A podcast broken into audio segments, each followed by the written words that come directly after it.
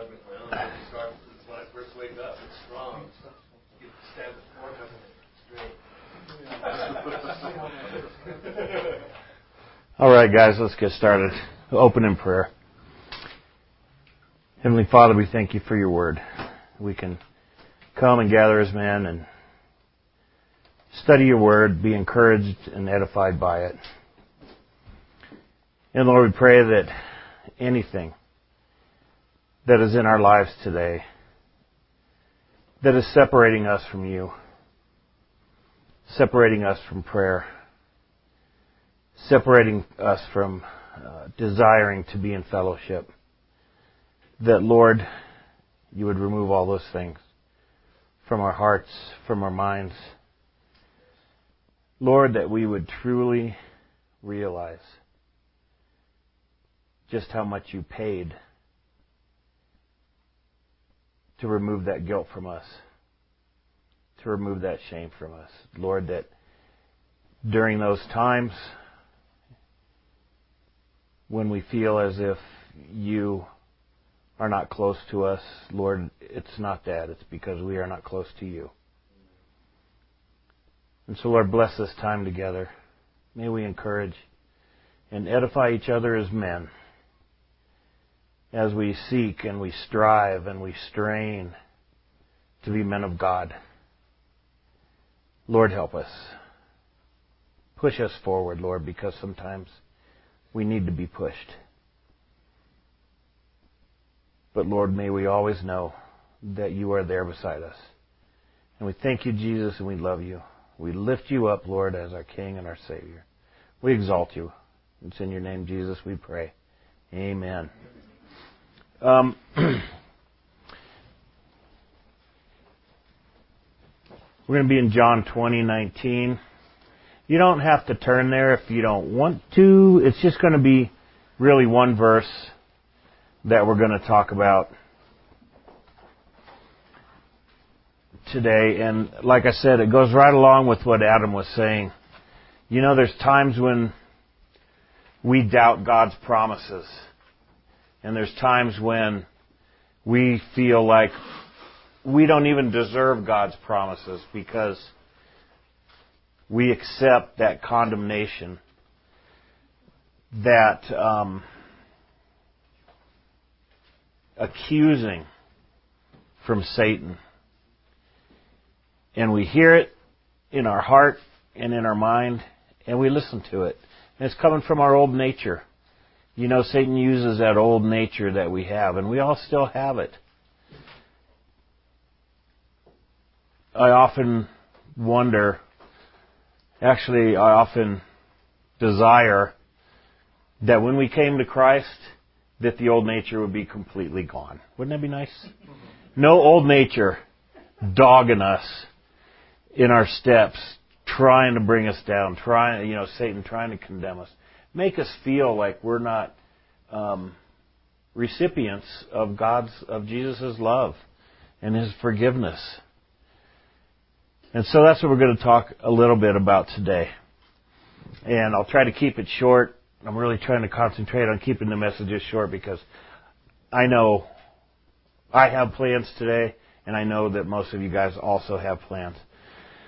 So John 2019, on the evening of that first day of the week, when the disciples were together with the doors locked for fear of the Jewish leaders, Jesus came and stood among them and said, Peace be with you. And then we'll talk about the rest of that verse a little bit later on. But we all know the story. Jesus, the women, they ran to the tomb when they were told that the tomb was empty. And you know, we have to remember that Jesus had told them. He didn't say the tomb's going to be empty, but he did tell them that after three days the Son of Man was going to rise. But yet they had to run and verify that. I got to see it for myself. There's no way. But Jesus told them that there was going to be an empty tomb. And so they run to the tomb, they see it's empty, and instead of rejoicing, say, Yes, he fulfilled his promise to us. They turn around and they probably ran back to their hideout faster than they ran to the tomb because now it's, oh, did, did the Pharisees steal the body? Did the Romans steal the body? Oh man, they're going to think that we stole the body just to try to fake that he rose from the dead. So that everybody will believe in Jesus. And so they were scared to death. And so they run back and they're in fear. As we see in John 20:19, with the doors locked for fear of the of the Jewish leaders. And so they were afraid even before they knew the tomb was empty. They thought that the Jewish leaders who were absolutely in league with the Roman government, they thought they'd be hunted down. If they're going to crucify Jesus, what are they going to do to his followers? They're probably going to crucify us also. So they're hiding in fear. They're not relying on the promises that Jesus gave them, that he was going to be with them always, that the Holy Spirit, the Father was going to send the Holy Spirit um, to motivate them, to bless them, to be with them. And they doubted all of these things.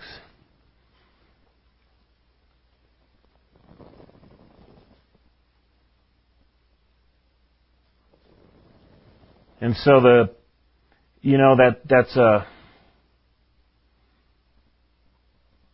that's a, a, a thing that they probably felt guilty about once Jesus did come to them. And they were probably burdened with guilt and not feeling worthy that they had walked with the Messiah they had walked with the Son of Man. They had walked with Jesus. And that's a thing, you know, for us, when, when we're burdened with guilt, for whatever reason, we believe the lies of the enemy. We stumble and fall. Um, we feel like we're a failure. We feel like we're not being used for the furtherance of the kingdom. We're not being used by Jesus. We don't recognize the things that we are being used for. And so we can have this guilt or this shame when we listen to the enemy. And you know, guys, what that makes us do?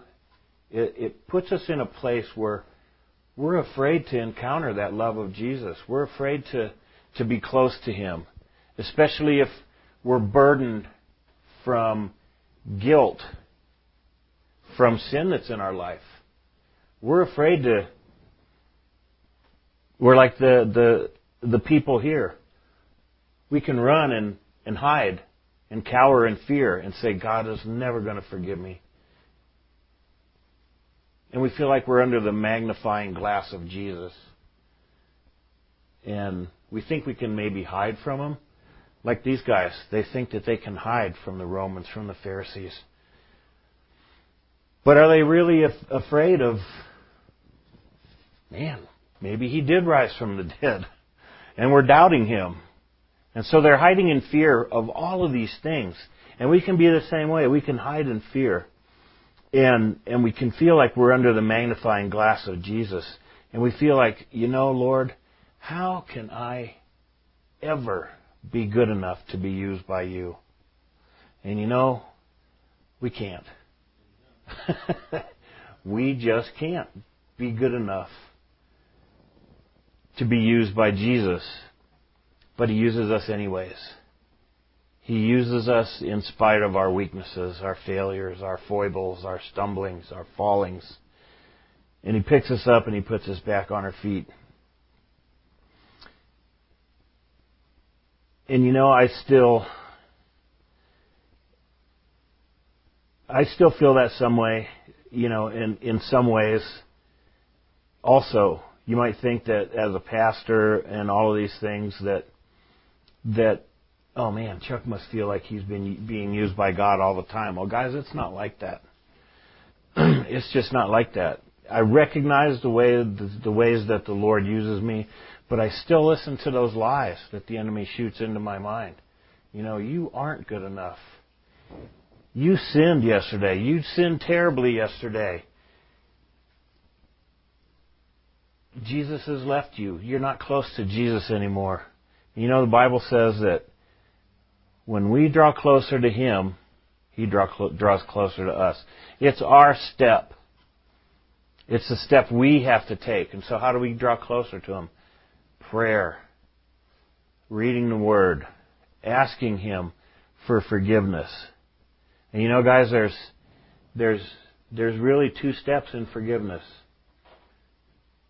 And we can sometimes think that repenting and asking for forgiveness are the same thing, but they're not. We can we can go and ask Jesus for uh, forgiveness, and he and he does. He forgives us. But repentance is like step two. Repentance means turning from that sin, going the other way. And so we can be forgiven, but, but we have to turn from that sin. We have to rely on the Lord for His strength to keep us from falling into that sin as a lifestyle, as a habit, as, as something that can take control of us and put us back in bondage. And it's easy sometimes to say, oh, you know, God, Jesus will forgive me anyways. You know, if I stumble and fall that way again, all I got to do is go back to Him, and He's and He's going to forgive me.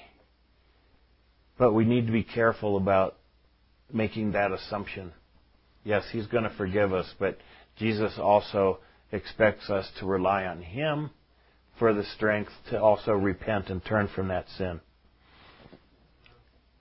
And so, Oh, you know, guys, what's amazing about this is this is all after we have accepted Christ as our Lord and Savior. We've already accepted Him. We've already accepted that free gift of grace. But yet we still struggle with all of these things. And we still struggle with feeling unworthy to be used by the Lord. And you know, I, I've been a missionary and I'm not, you know guys, I'm not saying this in any way to, to build myself up or, or anything because I fully realize how unworthy I am to be used by God. But the point I want to make is that even when we're used by God in, in ways that we've never expected, we can still feel absolutely unworthy. We can still go back to a place where we can say, um, Lord, I'm just not I'm just not worthy. You don't use me anymore. You use me to do this. But now what? Have you dropped me?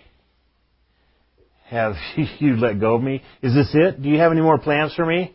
You know, I, I can feel that way sometimes because my time in the mission field in Sudan ended far sooner than I ever planned for it to end. I thought this was it. This was the way God was going to use me for the rest of my life. But that wasn't the plan. And, you know, how dare me make that assumption that I knew the mind of Jesus? That, yes, Lord, this is, this is it. This was the ultimate plan you had for my life. And then it ended. And it ended not the way I would have um, seen it end. And I asked myself, Lord, show me. You know, I started doubting myself. I started doubting the Lord. I started started asking God questions. Lord, did I do something that I don't know to disqualify myself? Are you punishing me and saying, "Oh, you can't do that anymore. That you you really did something that displeases me." And I was really searching for something. God, what did I do? Why why is this ending? I thought this was it. But you know, I fail to see the other things in my life that that God um, uses me for. And guys, that's one of the things that you should do in your own life, that I should do in my own life, is to really examine the things in our daily life that God is using us for. Are we edifying and encouraging our brothers? Are we praying? You know, God calls people to be prayer warriors. And that might seem like not much, but I think it's one of the most important callings that there is, is to be a prayer warrior. I think it's one of the greatest callings is to be a, a, a wonderful father. One of the greatest callings is to be a good friend, somebody that your brother can come to and, and ask you to help him carry a burden. Those are all wonderful callings, and sometimes we might look at those things and think that that's not a calling, that it's just something we're supposed to do. But it's a calling. God uses us in those ways, and they are mighty. Those are mighty things. Those are mighty callings from the Lord. And you know, God, I came back from Sudan, and it was a full two years before I knew what God's next plan was for me. And I'll be honest with you, it's actually a harder calling than it was to be in Sudan. And that's, you know, that's my current job is, is uh, counseling with foster kids and counseling with probation kids. And, and it's hard. It's tough. And it's a lot of hours, a lot of hours that I actually don't get paid for because it, it consumes a good part of my day. And I get phone calls. Yesterday I got a phone call. It was getting towards towards the end of my day and I was you know, thinking, I'm gonna be able to go home on time today. It's gonna be wonderful. And then the phone rang. And it was MPH middle school where I have kids that I work with. And I had to run over there and put out a fire with one of my kids. and I didn't get home on time. But you know what? I look at those things and, and working all those hours with without overtime, without any kind of pay whatsoever. Um, you know, I look at that as serving the Lord. And and it's hard. I complain. I'm not going to tell you I go home with all this joy and everything at night. I go home and collapse in my bed after I eat dinner, and I just, man, I'm just so tired. And those kids, they suck the life out of you. I'm sorry. but they really do. And I collapse. But you know, I always have to go back to um, that this is what the Lord had for me after the mission field. And I'm, and I'm thankful that God had something else for me. And I'm able to reflect and say, you know what, Lord, Forgive me for assuming that I had arrived. You know, it's kind of what it is. I look back, I reflect on that, and and that's really what I was saying. You know, ah, the mission field. I've arrived. This is wonderful. This is where God is really going to use me. And maybe I disqualified myself. I don't know, but who knows? But you know, pride. It really was pride and uh, arrogance in the eyes of the Lord. That I thought that this was, you know, His plan. And so I'm careful to, you know, not think that, okay, this is where I'm going to be for the rest of my life working with these kids. Um, I'm not going to make that mistake again. I don't know what the Lord has for me in the future, and you don't know what the Lord has for you in the future. I always tell, you know, I always tell, especially young kids. I told this to my Sunday school class last week. You know, I had 17 kids in this room. And I just love it. Man, I love it. I love teaching those kids. And, and I and I told them, you know what? The most exciting life in the world is the life of a Christian. Because you never know. And I said, and this is going to be when you guys become adults. If you, you know, if you continue to walk with the Lord and you never know what God's going to do with you. You never know when the direction of your life and your steps could change in a heartbeat, the blink of an eye. You know, that, that's the way it happened for me for the mission field. I I never wanted to be a missionary. The next thing I know, I'm in South Sudan. That's how quickly it can happen. God can just change our lives in a heartbeat and, and just send us in another direction that we never saw coming. It's exciting to be a Christian. It's exciting to wait on the Lord and see what He's got for us. And so I'm not going to make that same mistake and think, you know, this is it. Um, but you know, we look back in the Bible and we look at Moses, and to use, uh, you know, to use a term that gets used a lot today, Moses, epic fail. Jonah, epic fail. Peter, epic fail. But the Lord still used them after their epic failures. Picks us back up. And you know, everybody in here has heard of Mother Teresa. And you know, she was just canonized as a saint by the Catholic Church and and everything. Did Mother Teresa know the Lord? I don't know. I really don't know. I don't know that. I would like to believe that she did.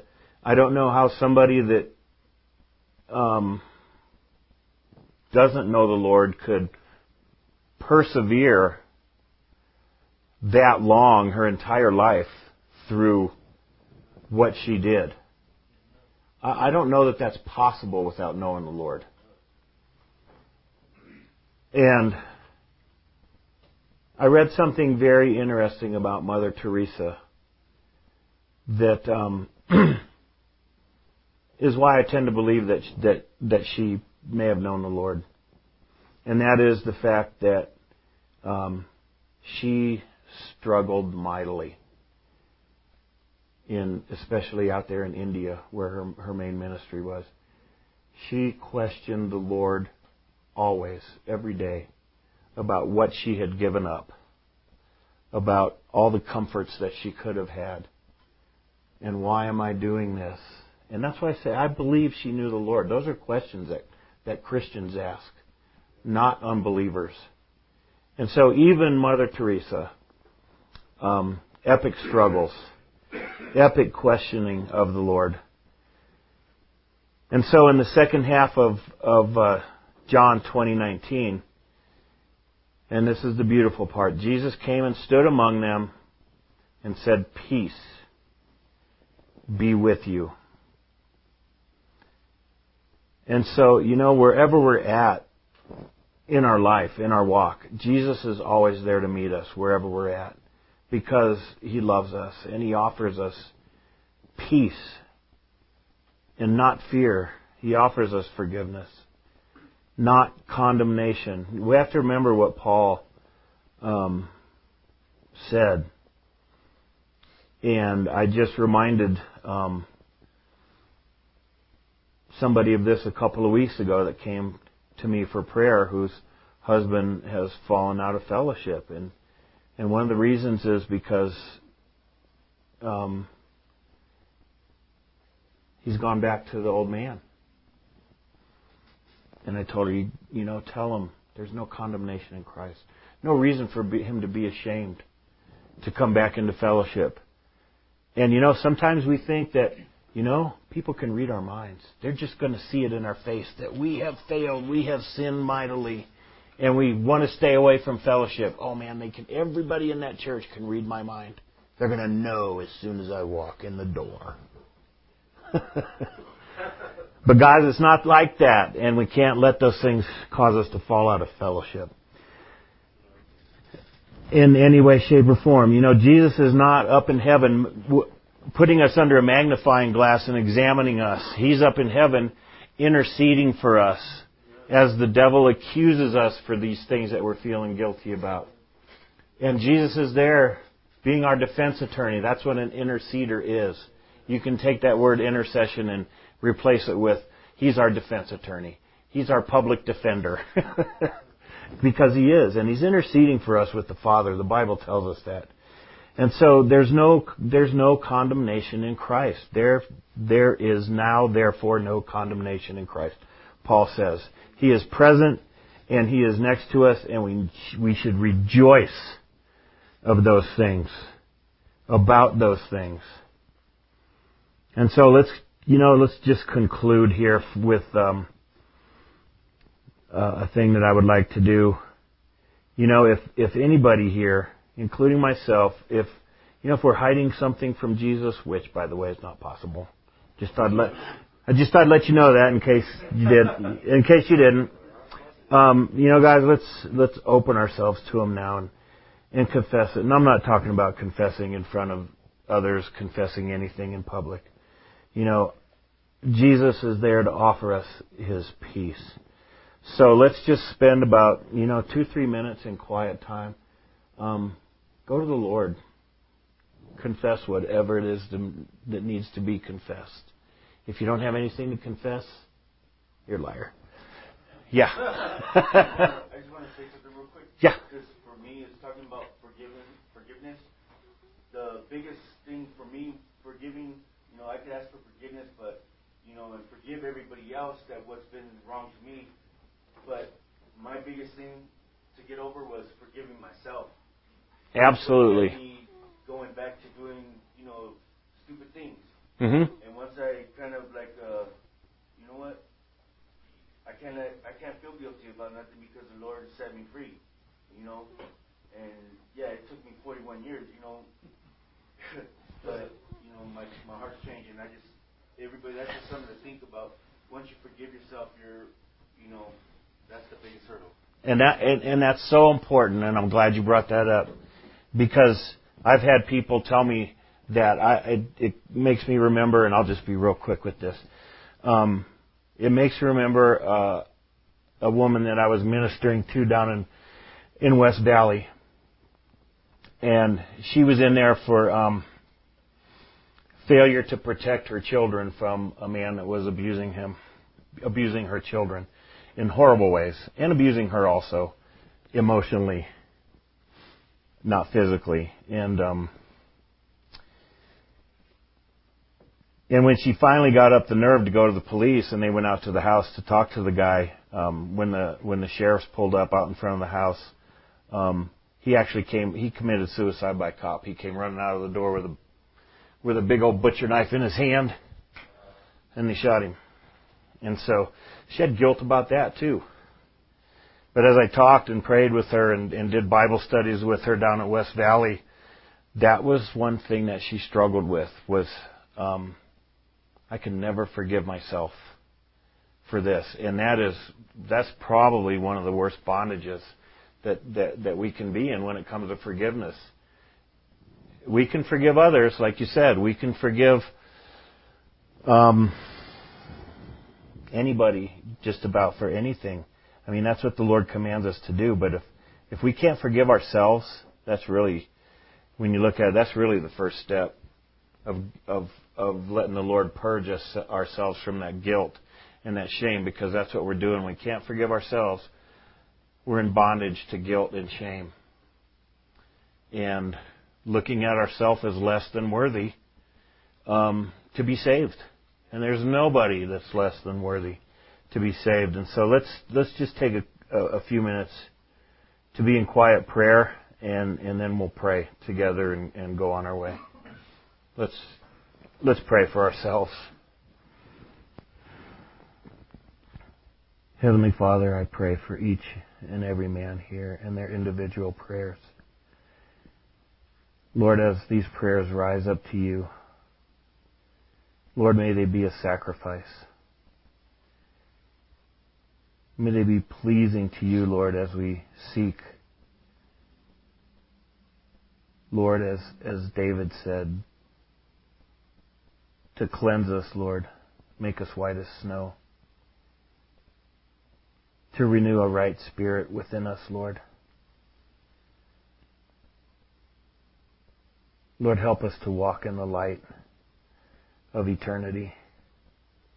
Lord, that these times of trials and tribulations and struggles